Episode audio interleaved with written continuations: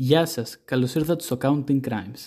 Αυτή την εβδομάδα έχω διαβάσει τα σχόλια από τα προηγούμενα επεισόδια και αποφάσισα να αλλάξω ορισμένα πράγματα. Επειδή τη δεύτερη σεζόν αποφάσισα να βάλω περισσότερο σενάριο παρά να λέω τα δικά μου σχόλια, ε, αποφάσισα να βάλω και δικά μου σχόλια και το σενάριο να παίξει μεγαλύτερο παράγοντα, οπότε από σήμερα και στα υπόλοιπα επεισόδια θα έχουμε ένα συνδυασμό και των δύο.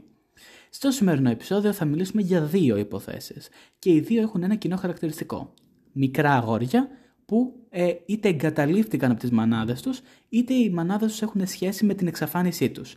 Όπως έχετε δει και στο επεισόδιο με τη Madeline, Madeline όπως θέλετε μπορείτε να την πείτε, στη σεζόν 1, η αμέλεια παιδιών με τρομάζει και με εκνευρίζει. Οπότε αυτό το επεισόδιο φτιάχτηκε για να σχολιάσω εγώ την αμέλεια των παιδιών που είχαν οι συγκεκριμένοι γονείς. Όχι όλοι, αλλά είναι μία, η μία από τις δύο υποθέσεις που το δείχνει πολύ πιο έντονο αυτό. Αυτές είναι οι υποθέσεις του Τίμωθη Πίτσεν και του Ζάκαρη Μπέντχαρτ.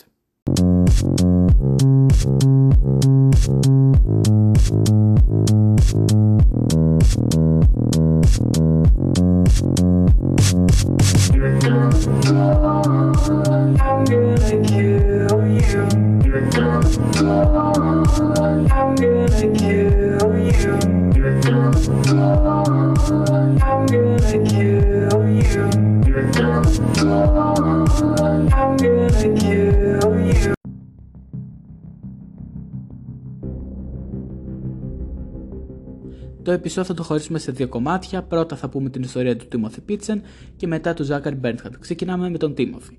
Οι Πίτσεν ζούσαν στην ορόρα του Illinois και σύμφωνα με όλες τις μαρτυρίες ήταν μια καθημερινή μέση οικογένεια. Στις αρχικές αναφορές ο Τίμωθη περιγράφεται ως εξωστρεφής και ενεργητικός, ένα χαρούμενο και παιχνιδιάρικο παιδί. Η Amy και ο σύζυγός της Τζιμ περνούσαν μια δύσκολη περίοδο, αλλά ο Τζιμ θα έλεγε αργότερα στο περιοδικό People ότι δεν είχε ιδέα για το τι ερχόταν. Ο Τζιμ Βίστη είπε ότι η Amy είχε επιβιώσει στο παρελθόν από μια απόπειρα αυτοκτονίας και έπαιρνε φάρμακα για την κατάθλιψη.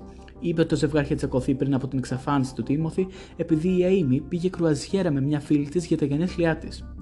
Επίσης, η Amy είχε πάρει διαζύγιο τρεις φορές στο παρελθόν και είχε αναφερθεί ακόμα και να χωρίσει και τον Τζιμ. Χρόνια αργότερα, φίλοι και συγγενείς υπέθεσαν σε ένα αφιέρωμα του CNN ότι η συμπεριφορά της Amy βασιζόταν στο φόβο ότι το ιστορικό της ψυχικής ασθένειάς της θα μπορούσε να την εμποδίσει να πάρει την κυδαιμονία του Τίμωθη αν όντως χώριζε με τον Τζιμ. Και φτάνουμε στη μέρα του περιστατικού. Μία μέρα η οποία ήταν όπως όλες οι άλλες για την οικογένεια, μόνο που δεν ήξερε ο ίδιος ο άντρας τι τον περίμενε.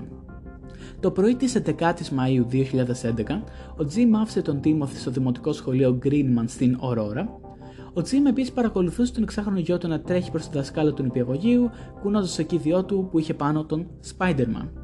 Του είπα ότι τον αγαπώ και να είναι καλός, δήλωσε ο Τζιμ. Μετά λοιπόν έφυγε.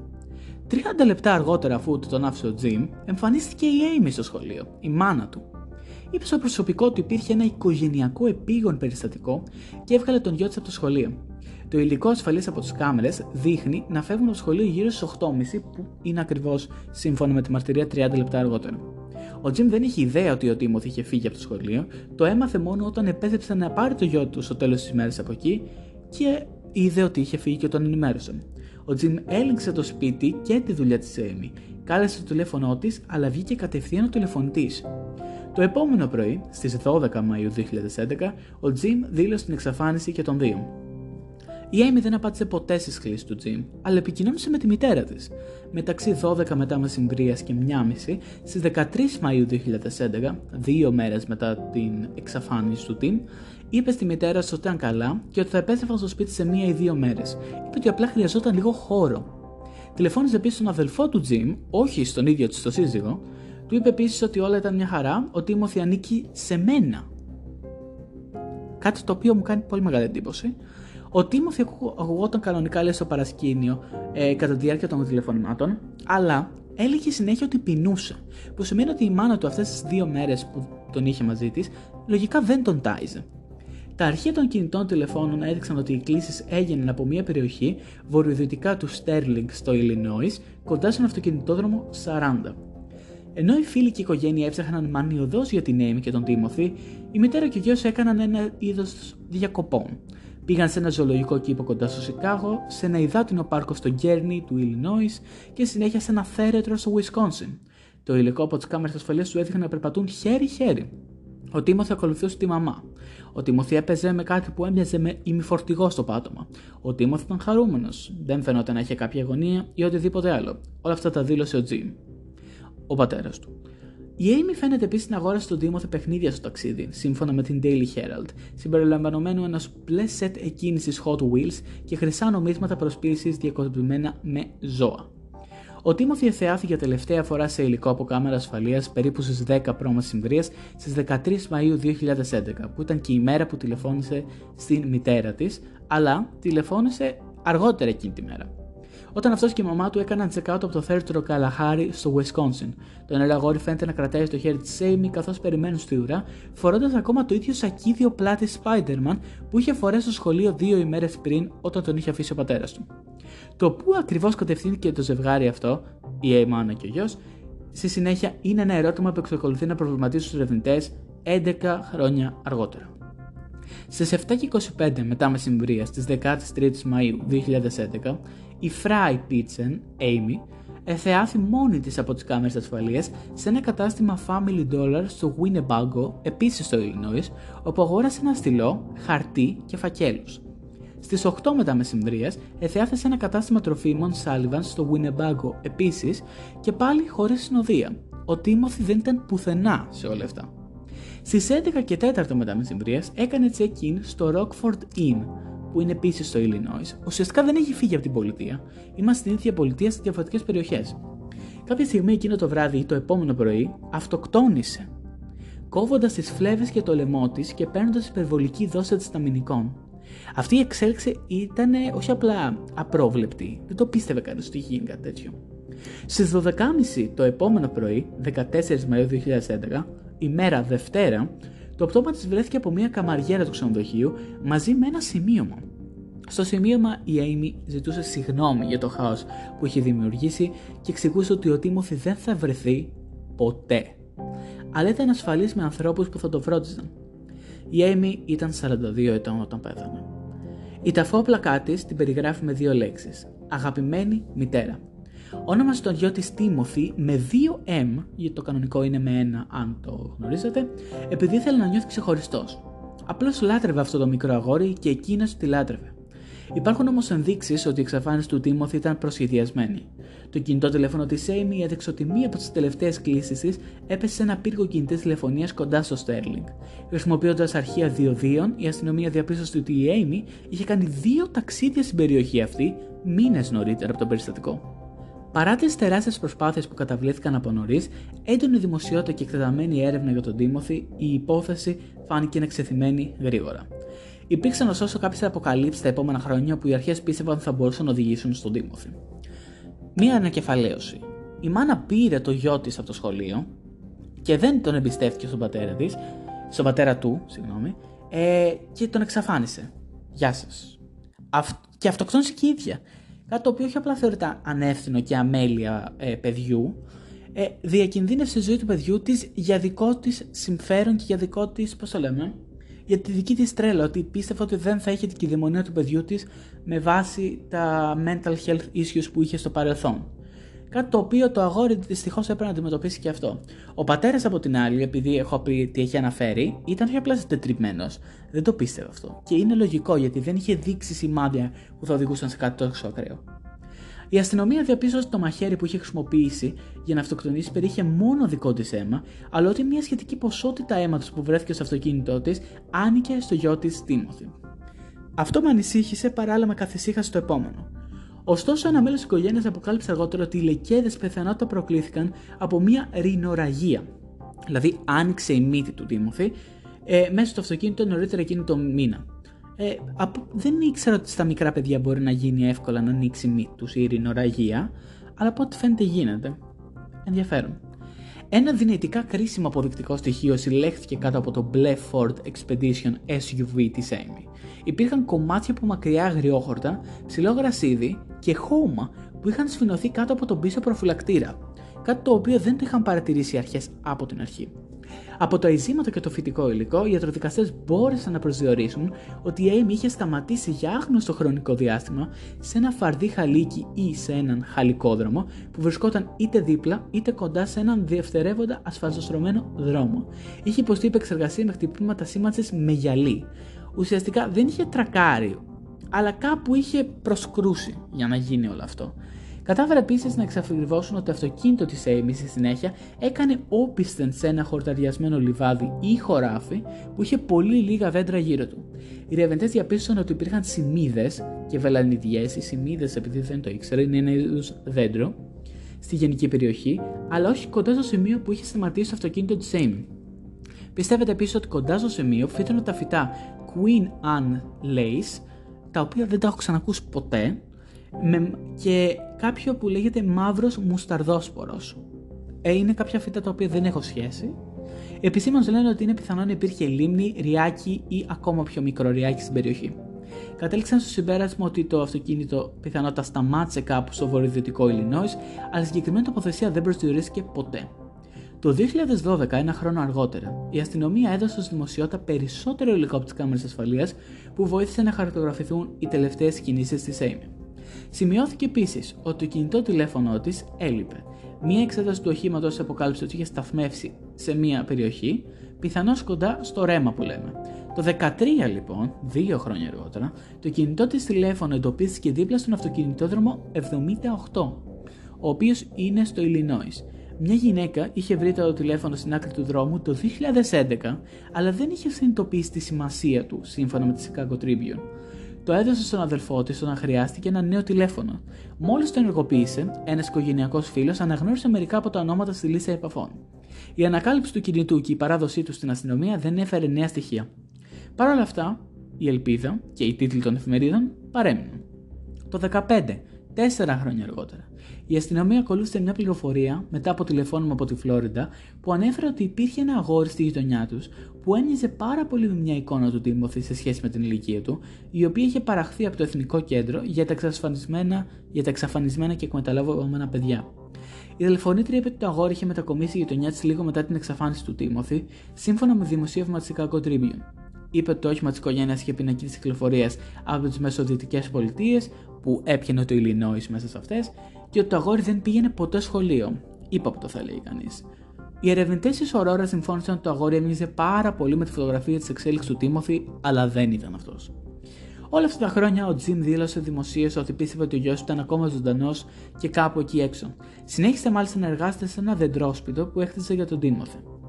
Ο Τζιμ είπε ότι δεν κατάλαβε ποτέ γιατί δεν είχε προσπαθήσει ο ίδιος του ο γιος να τηλεφωνήσει, αναρωτώμενο τι ακριβώς θα μπορούσε να έχει πει η Amy στο γιο του εκείνες τις μέρες, τον Μάιο του 2011.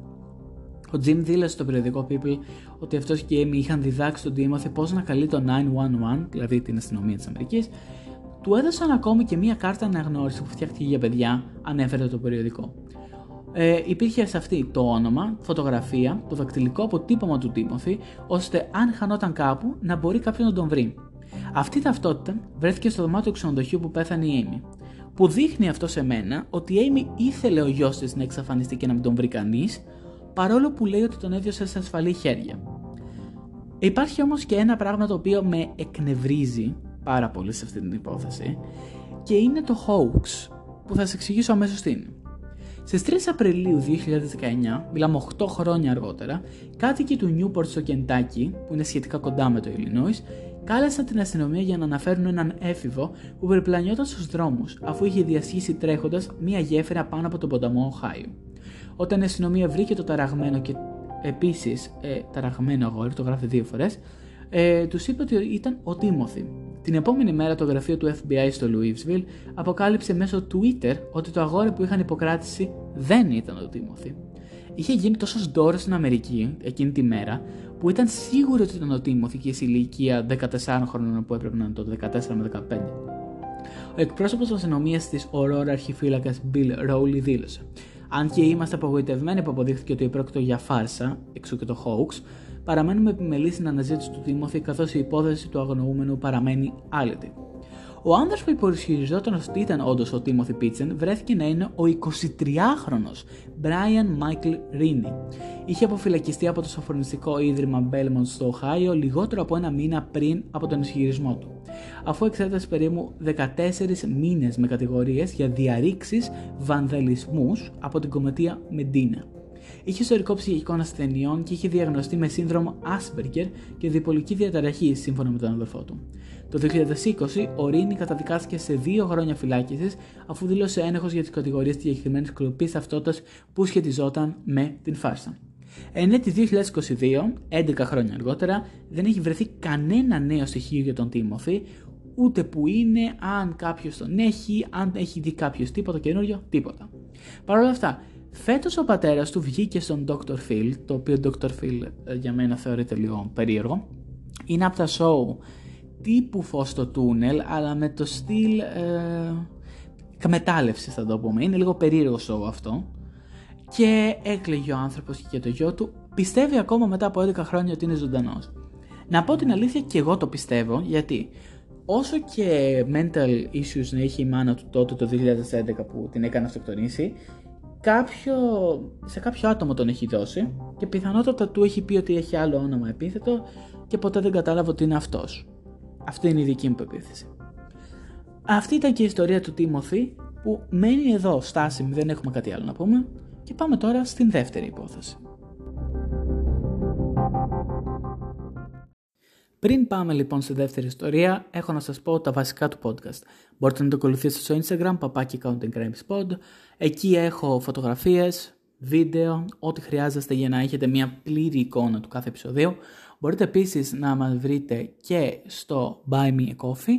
Εκεί πέρα μπορείτε να μου κάνετε μια δωρεά, καθώς το podcast αυτό στηρίζεται αποκλειστικά σε μένα και όχι σε κάποιο άλλο άτομο.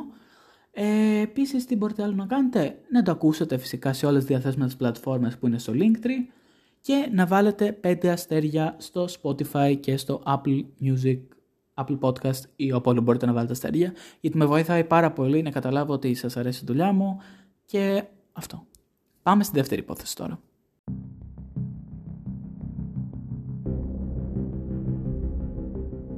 Η υπόθεση του Ζάχαρι Μπέρνχαρντ είναι τελείως διαφορετική από την πρώτη υπόθεση. Ε, πιο συγκεκριμένα, γιατί δεν έχουμε πατέρα στη συγκεκριμένη υπόθεση. Έχουμε μόνο μία μητέρα. Η οποία είναι, ε, ομολογώ, θα έλεγα χειρότερη από την πρώτη. Η πρώτη μητέρα ε, όχι απλά απήγαγε το παιδί της και το έδωσε κάπου ή το σκότωσε, δεν ξέρουμε ακόμα τίποτα σε αυτό το κομμάτι. Ε, η δεύτερη ήταν περίεργη. Και θα δείτε γιατί. Μιλάμε κάτι το οποίο μου έχει κάνει εντύπωση σε αυτήν την υπόθεση είναι η μητέρα περισσότερο παρά ο γιος. Ο οποίος έχει και την ε, εξαφάνιση. Η ιστορία αυτή διαδραματίζεται στο έτος 2000. Ξεκινάμε λοιπόν μία ηλιόλουστη μέρα στο Clearwater της Φλόριντα 10 Σεπτεμβρίου 2000. Όλη αυτή η ιστορία επικεντρώνεται γύρω από τον Ζάκαρη Μπέρτχαντ και τη μητέρα του Λία Χάκετ. Η Λία είναι ανήπαντρη μητέρα το 2000 και ζει στο Savannah Trace Apartment Complexes με τον 8χρονο γιο της Ζάκαρη. Επειδή προσπαθούσα να καταλάβω τι είναι αυτό το Savannah Trace, είναι διαμερίσματα τύπου μοτέλ τα οποία ενώνονται μεταξύ τους και είναι σαν μίνι ξενοδοχείο διαμερισμάτων. Δεν είναι πολυκατοικία, ε, γι' αυτό το ξεκαθαρίζω, ότι είναι ανεξάρτητα διαμερίσματα σε εξωτερικό χώρο, αν έχετε δει ένα μοτέλ που στηρίζονται σε σκάλες και Σκεφτείτε το μοτέλ. Κάπως έτσι ήταν. Ε, γιατί αν το θεωρούμε πολυκατοικία θα μπερδευτείτε πολύ περισσότερο. Γι' αυτό είναι και ξεκαθάρισμα. Είναι μόνο οι δύο τους που ζουν εκεί και πολλά πράγματα που είδα ή διάβασα σχετικά με την υπόθεση έλεγαν ότι είχαν πάρα πολύ στενό δεσμό μεταξύ τους, περνούσαν πάρα πολύ χρόνο μαζί. Κάποιοι από τα ξαδέλφια του Ζακ είπαν ότι τους αρέσει να πηγαίνουν στο διαμέρισμα της Λία επειδή ήταν σαν η cool θεία, η γνωστή cool θεία που έχουν όλοι, εγώ δεν έχω, τους άφηνε να μένουν ξύπνοι και να τρώνε πρόχειρο φαγητό, τέτοια πράγματα. Η Λία άφηνε πάντα τα παιδιά να ξενυχτάνε, επειδή και η ίδια ήταν νυχτοπούλη. Πιο συγκεκριμένα δούλευε τα βράδια σε μια καμπάνια τηλεμάρκετινγκ, οπότε αυτό ήταν το πρόγραμμα που είχε. Άρα ίσως δεν ήταν κούλφη, απλά η δουλειά της την ανάγκαζε να ξενυχτάει και να ξενυχτάει και το παιδί της. Που σε ηλικία 8 χρονών ε, ακραίο. Αλλά να πω την αλήθεια, οι συνθήκες της δουλειάς είναι αυτές που καθορίζουν και το πρόγραμμα του κάθε ανθρώπου, οπότε κάπως το δικαιολογώ. Κάτι που δεν ήξερα είναι ότι όταν δουλεύεις τα βράδια, κάνεις διάφορε βάρδιε. Αυτό ήταν επιπλέον 2 δολάρια. Αυτό δεν το ήξερα. Ότι ε, αν δουλέψεις πρωί, ε, παίρνεις λιγότερα λεφτά από όταν δουλέψεις βράδυ. Το καταλαβαίνω ότι οι συνθήκες είναι πιο δύσκολες, ίσως γι' αυτό. Οπότε έβγαζε επιπλέον 2 δολάρια την ώρα που δεν είναι τεράστια η διαφορά στα λεφτά. Παρ' όλα αυτά, επειδή είναι η μόνη που φέρνει λεφτά στο σπίτι, ήταν μεγάλη η διαφορά σε αυτό. Έτσι, το κανονικό τη πρόγραμμα είναι να κοιμάται κατά τη διάρκεια της μέρας όσο ο Ζακ είναι στο σχολείο και να πηγαίνει στη δουλειά το βράδυ. Όταν εκείνη λείπει, υπάρχει στην πραγματικότητα ένα άτομο στο συγκρότημά της που προσέχει τον Ζακ. Του μαγειρεύει, πάει εκεί να δει ότι έχει κοιμηθεί, οπότε δεν έχει ιδιαίτερο θέμα για αυτό το κομμάτι. Τη ημέρα της ιστορίας μας, λοιπόν, την Κυριακή, η Λία είχε ρεπό. Κυριακή 10 Σεπτεμβρίου. Μαγειρεύει λοιπόν στο Ζακ δείπνο, βλέπουν μαζί μια ταινία μέχρι να αποκοιμηθεί ο Ζακ γύρω στις 11 το βράδυ. Επίσης αργά για ένα 8χρονο παιδί, αλλά συνεχίζουμε. Είπε ότι ήταν ξύπνια, της είχε πει ότι ήθελε να κοιμηθεί στο κρεβάτι της, γιατί δεν μπορούσε να κοιμηθεί καλά στο δικό του. Έτσι, όταν αποκοιμήθηκε, τον μπαίνει εκεί και τον σκεπάζει, αλλά η ίδια δεν είναι κουρασμένη ιδιαίτερα. Έχει συνηθίσει να είναι ξύπνια, οπότε κατεβαίνει κάτω. Το σπίτι ε, slash ε, apartment complex, όπως λέγεται αυτό, είναι δύο όροφοι εντός εισαγωγικών, μια σκάλα που το χωρίσει. Γενικά το σπίτι αυτό δεν είναι πολυτελείας, είναι μια εργαζόμενη μητέρα η οποία δυσκολεύεται να βγάλει τα προστοσύν και ζει εκεί που μπορεί ανάλογα με το budget της. Να το καταλάβατε, θέλω πλήρως αυτό το κομμάτι. Έχει συνηθίσει λοιπόν να κατεβαίνει και λοιπόν βλέπει τηλεόραση, μπαίνει και λίγο στο διαδίκτυο. Ξέρουμε ότι συνομιλούσε με κόσμο για λίγο. Με βάση τις δηλώσεις που έκανε αργότερα στην αστυνομία, γύρω στη μία τα ξημερώματα χρησιμοποιεί το αυτοκίνητό της για να πάει τα σκουπίδια στον κάδο. Και θα ξέρω ότι θα με ρωτήσετε, είναι φυσιολογικό αυτό, ήταν απαραίτητο αυτό το πράγμα να πάει με το αυτοκίνητο, τα σκουπίδια στον κάδο.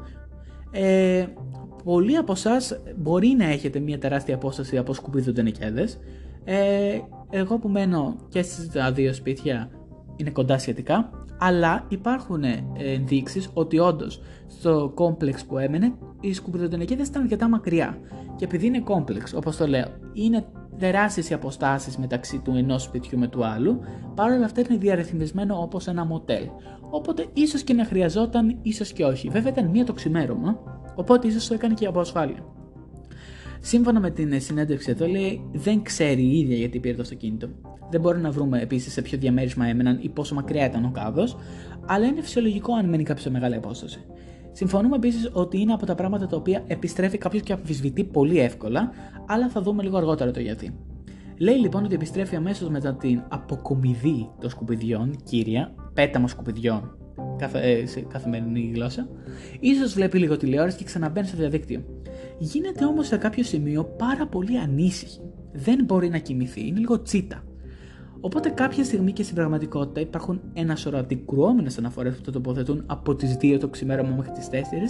Η αστυνομία θέλει να πιστεύει ότι είναι κάπου μεταξύ 3 και 4, εκεί που δεν μπορούσε να κοιμηθεί. Η Λία αποφασίζει ότι θέλει να πάει μια βόλτα. 3 το ξημέρωμα, το τονίζω αυτό. Για να κάψει την ενέργειά της και να δει αν μπορεί να κοιμηθεί. Δεν κάνει εντύπωση σε πολλούς, γιατί ε, εφόσον δούλευε και είχε ρεπό και ήταν η βραδινή δουλειά της, μπορεί να είχε full ενέργεια εκείνη την ώρα.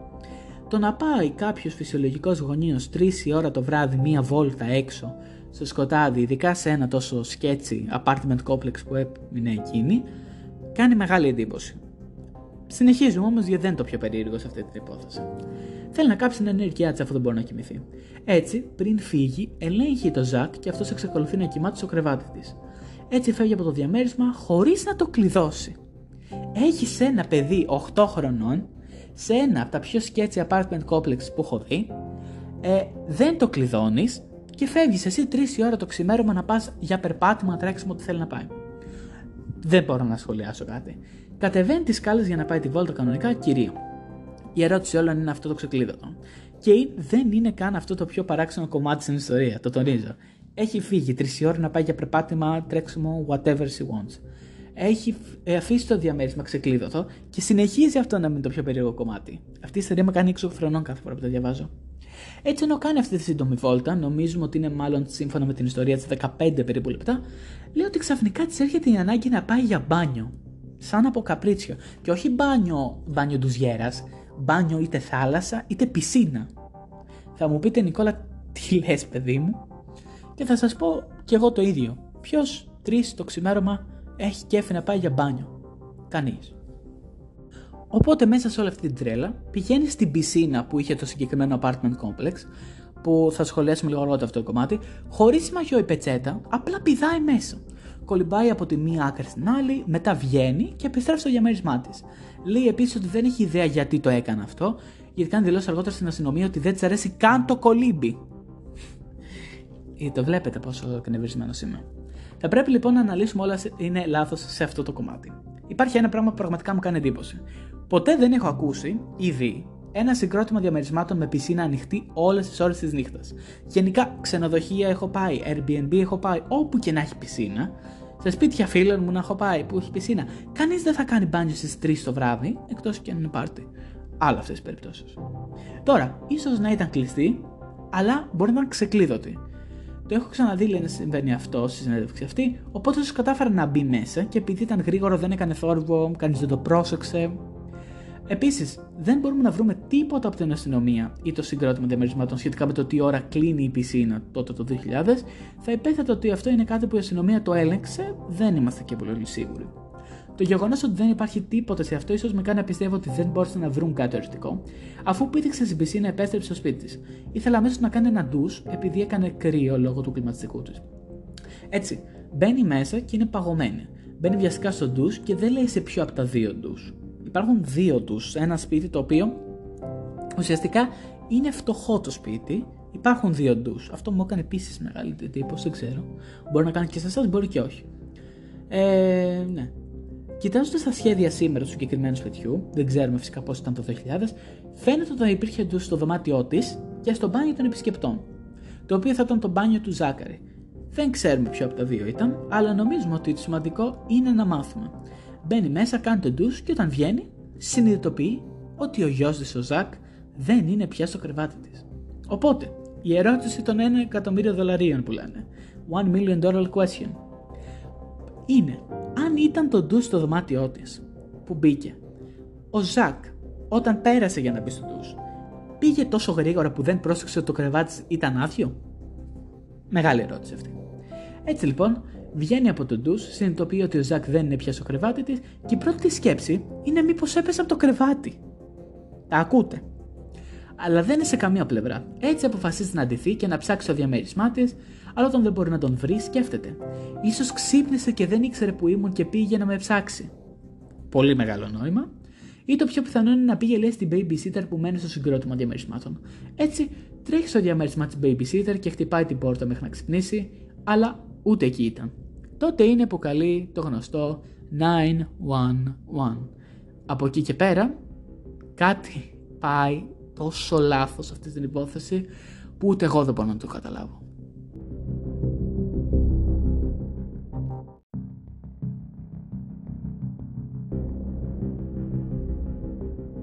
Κάτι που μου έκανε ιδιαίτερη εντύπωση είναι, σε αντίθεση με πολλές από τις υποθέσεις αγνοούμενων που παρακολουθούμε, αυτή είναι μια υπόθεση που η αστυνομία πήρε στα σοβαρά από την αρχή της συγκεκριμένη υπόθεση. Πρόκειται για ένα 8χρονο αγόρι που φαινομενικά απήχθη στις πρώτες πρωινές ώρες από το κρεβάτι της μητέρας του. Ε, γιατί συνήθως ξέρουμε ακόμα το πρέπει να περάσουμε 24 ώρες, 48 ώρες, 72 ώρες, ανάλογα με πόσο κόμπλεξ έχεις τόσο κάθε αστυνομικό τμήμα στην Αμερική. Η αστυνομία δημιουργεί μια περίμετρο και αρχίζει να ψάχνει το συγκρότημα. Το διαμέρισμα χαρακτηρίζεται ως τόπος εγκλήματος και αρχίζουν να παίρνουν στοιχεία. Παίρνουν φωτογραφίες, δακτυλικά αποτυπώματα, ψάχνουν για DNA. Υπήρχε όμως κάτι παράξενο στη σκηνή, σαν να μην είχε διαταραχθεί σχεδόν καθόλου. Δεν υπήρχε αίμα, δεν υπήρχε παραβίαση εισόδου, πράγμα λογικό αφού η πόρτα ήταν ξεκλείδωτη, αλλά δεν υπήρχε τίποτα που να μην ήταν στη θέση του. Αν ο Ζακ απήχθη, είτε βγήκε έξω οικειοθελώς, είτε το πιο τρομακτικό θα έλεγε κανείς, κάποιος τον πήρε στον ύπνο του και τον έβγαλε από το διαμέρισμα με τον Ζακ να μην ξέρει καν τι συμβαίνει. Ενώ η έρευνα συνεχίζεται, η αστυνομία ανακρίνει τη μητέρα του τη Λία για ώρες. Ένα από τα πρώτα πράγματα που θέλουν να μάθουν είναι πού είναι ο πατέρας του Ζακ. Όλοι γνωρίζουμε στις υποθέσεις εξαφανισμένων παιδιών ότι συνήθως τα παγάγει κάποιος κοντινός ως άνθρωπος και συνήθως ένας γονέας. Ειδικά αν αυτός ο γονέας δεν είναι μαζί με τον κύριο φροντιστή που ήταν η Λία στην συγκεκριμένη περίπτωση. Η Λία λέει ότι ο μπαμπάς του δεν είχε ποτέ σχέση και δεν θα ήταν αυτός που θα τον έπαιρνε. Η αστυνομία προφανώς πρέπει να το επιβεβαίωσε αυτό και το κοιτάει. Όταν τον εντοπίζουν, μαθαίνουν ότι ζει εκτός πολιτείας και ότι ζει εκτός πολιτείας εδώ και πολύ καιρό. Ακόμα περισσότερο τρομακτικό θα έλεγε κάποιος είναι ότι όταν πήγε η αστυνομία, τον ρώτησε, παιδί μου, τον βρήκανε, είναι η πρώτη φορά που ακούει για τον Ζακ. Δεν είχε ιδέα ότι είχε γιο. Δεν τον ενδιέφερε κιόλας, ούτε κι αν να εμπλακεί αφού το έμαθε, ακόμα και όταν τον βρήκε. Έτσι τον αποκλείουν τελείως. Ξέρουμε ότι συνεχίζουν να παίρνουν συνέντευξη από τη Λία για ώρες, αλλά δεν ξέρουμε τι ακριβώς τη ρώτησαν ή ποια θέματα την πίεσαν να πει. Ξέρουμε ότι η αστυνομία λέει ότι έμεινε στην ίδια ιστορία, αλλά η συμπεριφορά της ήταν εκτός. Έδειχνε πολύ αναστατωμένη. Μετά γελούσες στι πιο ακατάλληλε στιγμές. Παρόλο που δεν τους άρεσε ο τρόπος που συμπεριφερόταν και ένιωθε ότι ήξερε περισσότερα, όντως το τελευταίο άτομο που είδε τον Ζακ, δεν είχαν τίποτα για να την κρατήσουν, οπότε την άφησαν να φύγει. Όλα τα μέσα μαζικής ενημέρωσης της περιοχής αναφέρθηκαν σε αυτή την ιστορία και όλα είχαν ερωτήσεις για εκείνη, επειδή όλη αυτή την κατάσταση φαίνεται τρελή. Πηγαίνεις για μπάνιο στις 4 το πρωί, όταν το διάστημα των 15 λεπτών που ισχυρίστηκε ότι λείπει, κάποιος παρακολουθεί το σπίτι σου και είδε ότι δεν κλείδωσε στην πόρτα, πηγαίνει αρπάζει το γιο σου και. Ναι, τα μέσα μαζικής ενημέρωσης νομίζω έχουν καταλάβει ότι δεν βαίνει η υπόθεση αυτή. Όσο περισσότερο ο κόσμος έψαχνε στη ζωή της Λία, τόσο λιγότερο έμοιαζε με την υγιή μητέρα που τους ζωγράφιζε η οικογένειά της. Είχε πολλαπλές εξώσεις από σπίτια, κάτι το οποίο δεν είχε αναφερθεί σχεδόν καθόλου, και αυτή και ο Ζακ είχαν μετακομίσει κάθε χρόνο τη ζωή του Ζακ, έκανε πολλά πάρτι και περνούσε πολλές ώρες και νύχτες στα μπαρ. Αυτό σχετίζεται επίσης, λένε, και με την υπόθεση της Casey Anthony, επειδή ήταν μια μητέρα που δεν ήθελε πραγματικά να είναι. Την αφήνουμε την υπόθεση αυτή, ίσως την κάνουμε στο μέλλον, ίσως την έχετε ακούσει από κάπου αλλού, αν δεν την ξέρετε ψάξτε την. Casey Anthony. Η οικογένειά της την υπερασπίστηκε λέγοντας ότι ήταν πάντα ένας υπεύθυνος γονέας. Νομίζω ότι υπάρχουν κάποια στοιχεία που το διαψεύδουν αυτό. Ο Ζακ δεν ήταν το μοναδικό παιδί της Λία. Αφού ο Ζακ γεννήθηκε το 1991, δεν ανέφερε τον πατέρα στο πιστοποιητικό γέννησης, πέρασε το μεγαλύτερο μέρος εγκυμοσύνης της ζώντας στο Μίσιγκαν με την οικογένεια του φίλου της. Αφού γεννήθηκε ο Ζακ, η οικογένεια ζήτησε τεστ πατρότητας, το οποίο έδειξε ότι ο φίλος αυτός δεν ήταν ο πατέρας. Έτσι μετακομίζει μαζί με τον Ζακ. Το 1994 μένει ξανά έγκυος από τον 20χρονο φίλο της στο Ann Arbor του Μίσιγκαν, όπου ο μικρός σπούδαζε στο Πανεπιστήμιο του Μίσιγκαν για μηχανική. Τώρα, δεν ξέρω πώς η σχέση τους έγινε επεισοδιακή, αλλά κατέληξε να κάνει μήνυση και να κερδίσει την κυδαιμονία της κόρης της μετά τη γέννησή της. Και μετακόμισε με τα δύο λοιπόν παιδιά, που σημαίνει ότι και ο Ζακ και αυτή η κοπέλα μετακόμισαν μαζί της στη Φλόριντα. Ωστόσο, λίγο καιρό μετά ο πατέρας της κόρης της είχε έρθει για επίσκεψη και κάποια στιγμή συναντιούνται και η Λία του ζητάει να προσέχει και τα δύο παιδιά γιατί εκείνη επρόκειτο να βγει εκείνο το βράδυ. Υποτίθεται ότι τα άφησε και δεν επέστρεψε για μέρες. Κανείς δεν μπόρεσε να την βρει και η οικογένειά της έκανε δήλωση εξαφάνισης. Τελικά εμφανίστηκε και ο πατέρας της κόρης τη είπε ότι δεν υπήρχε περίπτωση να την αφήσει την κόρη του εδώ. Έτσι, την πήρε πίσω μαζί του στο Μίσιγκαν, όπου έκανε έτσι στο δικαστήριο για πλήρη κυδαιμονία και την κέρδισε. Γι' αυτό δεν έχουμε καμία αναφορά για την κόρη μέσα στη δεκαετία του 2000. Νομίζω ότι δείχνει ότι έχει σαφές ιστορικό που δεν βάζει τις ανάγκες των παιδιών της πάνω απ' όλα. Για μένα με κάνει να ρωτιέμαι τι πραγματικά συνέβη το βράδυ που εξαφανίστηκε ο Ζακ. Γιατί όλη αυτή η ιστορία ε, δεν μπορούσα να κοιμηθώ, πήγα για τρέξιμο, πήγα για μπάνιο, έκανα ντους, δεν είδα ότι έλειπε, μου φαίνεται λίγο περίεργη. Είπε λοιπόν ότι έβγαλε τα σκουπίδια στην πία. Οπότε, αν οι άνθρωποι την είδαν να φεύγει αργότερα, νομίζω ότι οι θεωρίες στο διαδίκτυο που είναι πολύ σκοτεινές θεωρούν ότι ίσως αν είχε κάνει κάτι στο Ζακ, ενδεχομένως τον μετακινούσε. Νομίζω ότι σε μια λιγότερο μοχθηρή, αλλά περισσότερο σύμφωνη με το παρελθόν της, τι γίνεται αν ο Ζακ είχε μείνει και αυτή απλά έβγαινε έξω για το βράδυ; Μέχρι στιγμής, οι εικασίες των μέσων ενημέρωσης έχουν ξεφύγει, επειδή κανείς δεν έχει ακούσει νέα από τη Λία. Μετά την εξαφάνισή του, εκείνη γίνεται σχετικά ήσυχη κάτι ανασυχητικό για μια υπόθεση παιδιού. Αποφεύγει τις συνεντεύξεις, αλλά στις 15 του μήνα κάνει μια δημόσια δήλωση ζητώντας από όλους να συνεχίσουν να ψάχνουν το Ζακ. Δεν θα το ψάξω εγώ, εσείς ψάξτε το. Ήταν σύντομη και επί της ουσίας. Ουσιαστικά ζητούσε μετά από τον κόσμο να μην τα παρατήσει και το εξακολουθούσε να ψάχνει. Μετά από αυτή την πρώτη δήλωση, σιωπά και πάλι. Δύο εβδομάδες αργότερα, οι detective λένε στο κοινό ότι δεν πιστεύουν ότι λέει όλη την ιστορία, αλλά κάθε φορά που τη μιλάνε δεν αλλάζει ποτέ την ιστορία της. Που σημαίνει ότι αν έχει κάνει κάτι ή ξέρει περισσότερα από όσα λέει, τα καλύβει τέλεια. Λίγους μήνες αργότερα η Λία κάνει κάτι που δεν έχω δει ποτέ. Όταν λέω ποτέ, ποτέ να κάνει ένα γονιό σε υπόθεση εξαφανισμένου παιδιού, πόσο μάλλον του παιδιού του. Μετακομίσει σε άλλη πολιτεία. Φεύγει. Γεια σας. Αυτό είναι κάτι που δεν έχω δει ποτέ να συμβαίνει. Έχω δει ακόμα και περιπτώσεις ότι όχι ότι αυτό που πρέπει να κάνουν όλοι, αλλά όπου ζουν στο ίδιο μέρος για πάντα. Θυμηθείτε την περίπτωση της Brittany Drexel. Η μάνα της μετακόμισε από τη Νέα Υόρκη στο Myrtle Beach για να την ψάξει και το 2022, από το 2007, κατάλαβαν ότι η κόρη τους βρέθηκε νεκρή εκεί και όλα αυτά επειδή η μάνα της αποφάσισε να μετακομίσει εκεί. Όλα αυτά τα πράγματα είναι φυσιολογικά όταν ο γονιός νοιάζεται για το παιδί του. Η μάνα αυτή δεν νοιαζόταν για το παιδί της ή δεν έδειχνε να νοιαζόταν για το παιδί της. Επίση λέει ότι εμένουν στο ίδιο σπίτι με τον ίδιο αριθμό τηλεφώνου όσοι γονείς έχουν χάσει το παιδί τους, σε περίπτωση που προσπαθήσουν ποτέ να τους αναζητήσουν, ξέρουν πού να πάνε. Αλλά για να μετακομίσουν εντελώς, ποτέ. Οπότε αυτό είναι πολύ περίεργο για όλους. Είναι άλλο πράγμα να μην μιλάς στα μέσα μαζικής ενημέρωσης επειδή σε επικρίνουν, αλλά μετακομίσεις εκτός πολιτείας. Ακούστηκε ότι μετακούμισε στη Βόρεια Καρολίνα και παντρεύτηκε, μετά χώρισε, μετά ξαναπαντρεύτηκε. Υπάρχουν επίσης φήμες ότι κατέληξε στη Χαβάη. Χαβάη, Μίσιγκαν, ε, έχουμε χάσει λίγο την μπάλα. Ε, γενικά δεν ξέρω. Ε, όπως το, είναι το πιο μακρινό μέρος που μπορεί να πας στη Χαβάη. Οπότε αν βρίσκεται η μάνα αυτή η Λία τώρα στη Χαβάη, δεν έχει καμία σχέση με την εξαφάνιση του γιού της, δεν μπλέκεται σε αυτό το κομμάτι από ό,τι φαίνεται. Αυτό συμβαίνει λίγους μήνες μετά την εξαφάνισή του. Σε αυτό το σημείο δεν βρίσκεται στο προσκήνιο, δίνει μερικές συνεντεύξεις εδώ και εκεί τα τελευταία 18 χρόνια. Αλλάζει το όνομά της τελείως και λέει ότι θέλει να ζήσει μια ήσυχη ζωή μακριά από όλα αυτά.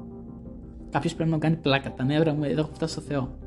Θέλει απλώς να ζήσει μια ζωή για την οποία θα ήταν περήφανος ο ίδιος και ο γιος. Δεν καταλαβαίνω από πού προέρχεται όλο αυτό από αλήθεια, αλλά είναι σίγουρα παράξενο και αξιοσημείωτο. Τώρα ευτυχώς η οικογένειά του στη Φλόριντα τον υποστήριζε και προσπαθούσε να κρατήσει ζωντανή την ιστορία του. Μια τοπική επιχείρηση έβαλε μια μικρή αμοιβή για οποιαδήποτε πληροφορία και συμβουλές, αλλά καμία από αυτές δεν ήταν χρήσιμη. Η μεγαλύτερη ανακάλυψη προέρχεται από την πληροφορία 746. Δεν ξέρω με ποιο τρόπο αριθμιζόντουσαν αυτές τις πληροφορίες, αλλά φαίνεται ότι ήταν αρκετές. Ένας εμπιστευτικός πληροφοριοδότης λέει στην αστυνομία ότι πρέπει να ελέγξει τον Kevin Jalbert, ένα όνομα που δεν έχουμε ξανακούσει ποτέ. Δεν ήταν ο πατέρας, δεν ήταν κάποιος κοινικό πρόσωπο, απλά ήταν ένα όνομα το οποίο πρότεινε κάποιος. Αυτός λοιπόν κυκλοφορούσε και έλεγε στον κόσμο ότι έχει βιάσει και σκοτώσει ένα σωρό παιδιά της περιοχής. Είτε αυτό έχει σχέση με τον Ζακ είτε όχι, αυτό είναι πολύ μπερδεμένο. Οπότε η αστυνομία έβαλε ένα μυστικό αστυνομικό να συναντήσει τον Κέβιν. Και βέβαια αυτός ο τύπος καταφέρει να έρθει κοντά με τον Κέβιν. Ένα βράδυ τον μπαίνει μαζί τους σε ένα μικρό ταξίδι γύρω από το Clearwater, σαν να κάνουν την περίμετρο της πόλης, καθώς οδηγούν καφιέτα για όλα τα φρικτά πράγματα που έχει κάνει σε παιδιά και εκεί που νομίζω δεν μπορεί να γίνει περίεργο, ο Κέβιν μπαίνει στο πάρκινγκ ενός συγκροτήματος διαμερισμάτων. Όχι οποιοδήποτε συγκροτήματος από διαμερισμάτων. Του συγκροτήματος διαμερισμάτων Savannah Trace, όπου ζούσαν ο Ζακ και η Λία.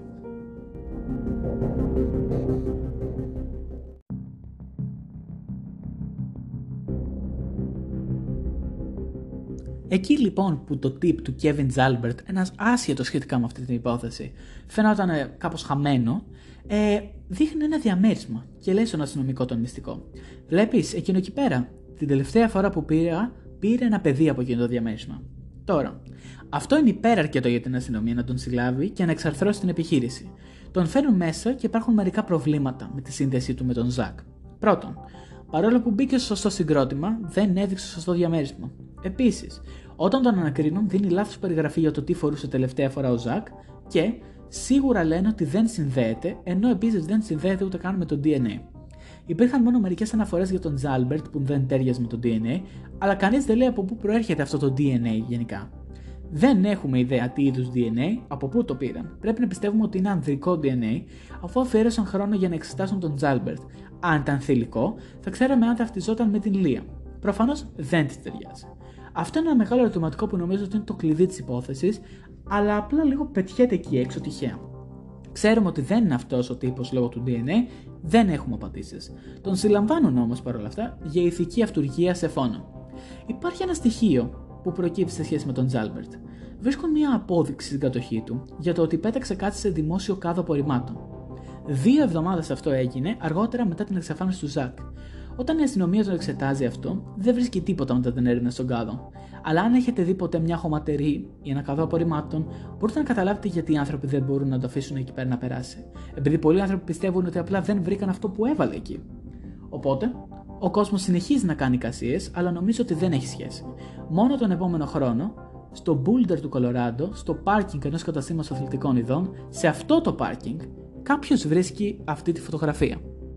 Στη φωτογραφία αυτή εμφανίζεται ένα παιδί με ξανθά κόκκινα μαλλιά, κομμένο στο σχήμα bowl, που εννοούμε το bowl cut, το παλιό, ε, πώς το λέμε, το παλιό κόψιμο μαλλιών, το οποίο δεν νομίζω ότι κάνει κάποιος τώρα, αρσενικό, ξαπλωμένο στο έδαφος πάνω σε άχυρο ή πευκοβελώνε. Υπάρχει μια πέτρα λοιπόν κοντά. Τα χέρια του παιδιού είναι σταυρωμένα στο στήθος του, είναι ξαπλωμένο ανάσκελα και τα χέρια είναι κολλημένα με ταινία. Κοιτάζει την εικόνα από το κεφάλι του προς τα κάτω, δεν μπορείς να έχεις πολλά πράγματα πέρα από τη μέση του. Αν αυτό παρέχει μια προοπτική, ακόμα και το πρόσωπό του μπορείς να δεις τη μύτη του και την αριστερή πλευρά του μαγουλού του, όπως το πηγούνι του και το αριστερό αυτή. Τίποτα όμως δεν μπορείς να δεις από τη δεξιά πλευρά του προσώπου του. Τη φωτογραφία αυτή θα την έχω στο Counting Crime Spot στο Instagram, στο συγκεκριμένο post που ανεβάζω ανά κάθε επεισόδιο, θα είναι και η φωτογραφία αυτή. Σίγουρα λέει δεν είναι θείο. Η φωτογραφία εμφανίζεται ένα χρόνο αργότερα και ο κόσμος αρχίζει να ρωτιέται αν αυτός είναι ο Ζακ. Η αστυνομία του Κολοράντο την μοιράζεται με την αστυνομία της Φλόριντα. Φέρνουν την οικογένεια να δει τη φωτογραφία, τη θεία του, τη γιαγιά του, και αφού την κοιτάζουν ξανά και ξανά, λένε ότι δεν πιστεύουν ότι είναι αυτός. Η αστυνομία δεν είναι το ίδιο σίγουρη, δεν έχουν αποκλείσει ποτέ μέχρι σήμερα ότι πρόκειται για τον Ζακ. Επίσης, μέχρι σήμερα δεν έχουν ιδέα ποιος είναι αυτό το αγόρι ή από πού προήλθε αυτή η φωτογραφία. Έτσι, αυτή η φωτογραφία ήταν πραγματικά το μόνο που είχαν για τον πρώτο χρόνο και καθώς τα πράγματα αρχίζουν να έρχονται στην επέτειο του πρώτου έτους, η οικογένεια σχεδιάζει μια αγρυπνία για να τιμήσει τον Ζακ για την εξαφάνισή του. Αλλά μπορείτε να μαντέψετε γιατί αυτό δεν έγινε ποτέ, αυτή η αγρυπνία. Ε, πολλοί λένε ότι μήπως ήταν η μητέρα. Φυσικά δεν ήταν η μητέρα. Η επέτειος του πρώτου έτους θα ήταν στις 11 Σεπτεμβρίου 2001. Ήταν η επίθεση στους δίδυμους πύργους. Φυσικά μετά από αυτό το γεγονός, το να πάρουν οποιοδήποτε είδος τύπου για ένα αγνοούμενο παιδί, όσο τραγικό και αν είναι αυτό, ήταν το πιο μακρινό από το μυαλό των μέσων ενημέρωσης όταν μιλάμε για την τραγωδία των δίδυμων πύργων του 2001. Ε, πολύ κρίμα σε όλη αυτή την υπόθεση και για τους δίδυμους πύργους. Έτσι, η πρώτη επέτειος που ήταν 11 Σεπτεμβρίου του 2001 ε, ακυρώνεται και μεταφέρεται την παραμονή πρωτοχρονιάς του ίδιου έτους, του 2001. Η υπόθεση του Ζάκαρα αναφέρθηκε ξανά επειδή έγινε άλλη μια επίθεση στο ίδιο ακριβώς συγκρότημα διαμερισμάτων. Αυτή τη φορά όμως υπάρχουν μάρτυρες. Έτσι, σε αυτό το σημείο έχουν περάσει 15 μήνες από την εξαφάνιση του Ζακ, η ζωή έχει προχωρήσει για τους γείτονες του συγκροτήματος, αλλά όχι για την οικογένειά του. Οι άνθρωποι αρχίζουν να πιστεύουν ότι δεν υπάρχει τίποτα για το οποίο να πρέπει να ανησυχούν επειδή έχει συμβεί. σω ήταν η μητέρα και τα παιδιά μας είναι ασφαλή, λένε. Αλλά σε 6 το απόγευμα της παραμονής πρωτοχρονιάς του 2001, όλα αυτά αλλάζουν. Τρία νεαρά αγόρια παίζουν σε μια παιδική χαρά στο συγκρότημα διαμερισμάτων, όταν σταματάει αυτό το φορτηγό και ένας άνδρας βγαίνει από το όχημα και προσφέρει στα παιδιά παγωτό. Τρομακτικό, γιατί αυτό λένε οι γονείς περισσότερο στα παιδιά, μην δέχεσαι γλυκά από ξένους. Και όπως λέμε και εδώ, ποτέ μην παίρνετε παγωτό από έναν άνδρα σε φορτηγό ή από κάποιον που δεν γνωρίζετε. Νομίζω αυτό θα έπρεπε να είναι κανόνας. Έτσι λοιπόν, πείθει αυτό το πεντάχρονο αγόρι να πλησιάσει το αυτοκίνητό του και όταν πλησιάζει ο άνδρας αρπάζει το αγόρι και το βάζει στο φορτηγό του και φεύγει μαζί του. Παρόλο που τα άλλα αγόρια τον είδαν, δεν μπορούσαν να κάνουν τίποτα.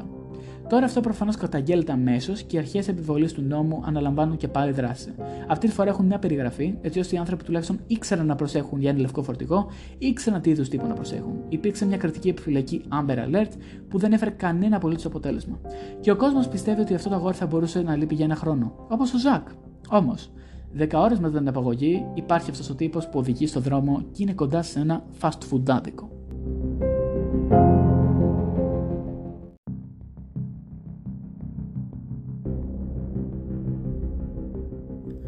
Είναι αργά το βράδυ και είναι περίπου 8 μίλια μακριά από το σημείο που εξαφανίστηκε το αγόρι.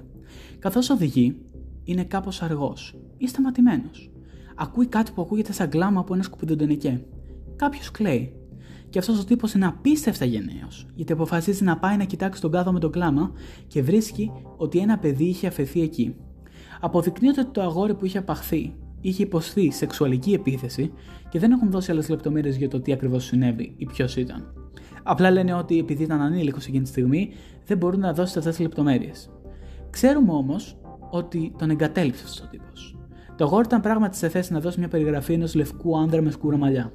Η αστυνομία του Clearwater ψάχνει για κάποια σχέση με την υπόθεση αυτού του παιδιού και του Ζακ, όπως μήπως αυτό είναι ένα καλό συγκρότημα διαμερισμάτων για να παίρνεις παιδιά, ή μπορεί να υπάρχει κάποια σχέση; Μου φαίνεται λίγο περίεργο ότι αυτό το παιδί βρέθηκε 10 ώρες αργότερα ζωντανό και ακόμα δεν έχουμε ιδέα που ήταν ο Ζακ 22 χρόνια αργότερα. Αλλά ποτέ δεν βρήκαν αυτόν τον τύπο και η αστυνομία λέει ότι μάλλον δεν είχε σχέση. Αλλά η οικογένεια λέει πως μπορείτε να ξέρετε ότι δεν είχε σχέση μέχρι να βρείτε τον τύπο αυτό. Δεν το πιστεύουμε αυτό οριστικά μέχρι να βρείτε αυτόν τον τύπο και να μας δείξετε ότι δεν συνδέεται. Η οικογένεια ήταν αποφασισμένη ότι θα έκανε τα πάντα. Οπότε, η αιτία ήταν η παραμονή της πρωτοχρονιά του 2001. Από τότε δεν υπήρξαν αξιόλογα στοιχεία για τις ειδήσεις. Μερικοί άνθρωποι εξακολουθούν να δείχνουν τον Kevin Jalbert, πολλοί άνθρωποι δείχνουν το μυστηριών διάδρα από την παραμονή της πρωτοχρονιάς, αλλά το μυστήριο, αλλά το μυστήριο δεν έχει λυθεί. Πραγματικά δεν νομίζω ότι είναι κανείς από τους δύο που έχουν απαγάγει το Ζακ. Είμαι με την αστυνομία και πιστεύω ότι η Λία είχε περισσότερες απαντήσεις από αυτές που δίνει. Δεν νομίζω ότι εκείνη τη νύχτα πήγε όπως είπε. σω απλά έλειπε περισσότερο από όσο ήθελε να παραδεχτεί. Φοβούμενοι ότι ο Άνω Ζακ επέστρεφε, θα κατηγορούταν για αμέλεια. Όπως και στην άλλη περίπτωση. Οι γείτονες ανέφεραν ότι μπαινό έβγαινε συγκρότημα, ίσως δεν έκανε τίποτα με τον Ζακ. σω όμως και όχι. Είναι λεπτομέρειες που δεν ξέρουμε, δεν γνωρίζουμε, αλλά είναι ανησυχητικό πώς αυτή η μάνα παράτησε το παιδί, δεν την ένιαξε, άλλαξε πολιτεία, ξαναπαντρεύτηκε, δεν, δεν την ένιαξε η υπόθεση. Οπότε έπρεπε οι παππούδες και οι γιαγιάδες να ασχοληθούν και οι γνωστοί. Δεν ξέρω τι να πω και οι δύο ιστορίες είναι απέσιες. είναι αυτό που λέμε αμέλεια παιδιού όσο δεν πάει και αυτές οι μανάδες πραγματικά δεν ενδιαφέρονται για το παιδί τους. Η μία ίσως υπερενδιαφερόταν και το έβγαλε σε κακό όπως ήταν στην περίπτωση του Τίμωθη, που απλά δεν ήθελε να το χάσει το παιδί της. Στη δεύτερη περίπτωση δεν μπορώ να πω κάτι να τη δικαιολογήσω. Είναι πολύ λάθος όλο. Αυτό ήταν το σημερινό επεισόδιο, ελπίζω να σας άρεσε. Μέχρι την επόμενη εβδομάδα, που θα είναι ακόμα πιο βάναυσο αυτό το επεισόδιο της επόμενης εβδομάδας. Το σκέφτομαι όταν θέλω να το ηχογραφήσω και τρομάζω. Τα λέμε την επόμενη Δευτέρα. Bye.